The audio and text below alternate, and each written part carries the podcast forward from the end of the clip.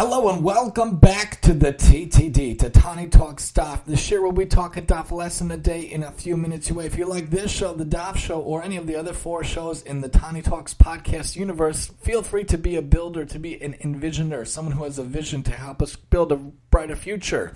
The chesedfund.com, one S, slash Tani Chesed Fund, two S's, slash the Tani Talks podcast. Help us build a brighter, bigger future for the podcast today. Moed Katan 10a, the Mishnah says we may set up an oven, or a stove, or a pair of millstones on Chol HaMoed. Rav Yehuda says we may not gouge the millstone initially. So you could set up the oven, you could set up the stove, you could get things done, you can make things accomplished, but sometimes we need things to cook a little bit, sometimes we need things to bake a little bit, sometimes we need things to be hashed out, to be thought about, and to be turned over and over again. Just like it takes 40 minutes, 45 minutes, an hour to make a kugel or to make chicken or to make meat, depending on what you're making. You want different recipes, we could talk about it. MaximumTEE at yahoo.com. In general, in life, there are many ideas that are cooking and simmering on the top burner, that are baking in the oven of life, that are cooking on the cooktop of life. How often do we have ideas simmering in there, but they never come to fruition? They never come to complete baking. They never come to complete cooking. Let the ideas simmer, but let them be hashed out. Let them be done and let them be accomplished. The idea was simmering for the shows many years ago.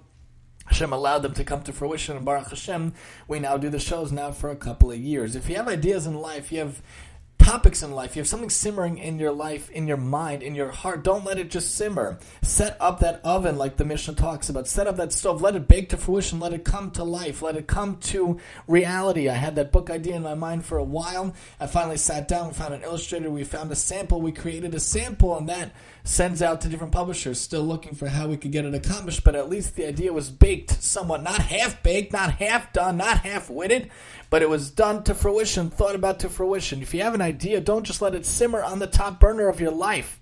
Don't let it half bake in the oven, half bake in the stove of your life. Let it come to fruition. Let it come out. If you always thought you wanted to do X, Y, or Z, do it. Don't just let it simmer. Don't just let it think. Just as we talk about setting up an oven, using to cook and to bake things to completion, so too in our lives, make sure our ideas, our concepts, our things that we think about, that they're baked to fruition, they come to life, and you bring it to life in days of our days whenever you can throughout your life. Join us next time as we talk Moed Katan 11 here on the TTD.